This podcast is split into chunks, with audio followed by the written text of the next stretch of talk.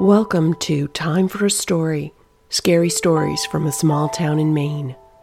My name is Bridget Emmons, and all of the stories are written and performed by me. Welcome to Season 2.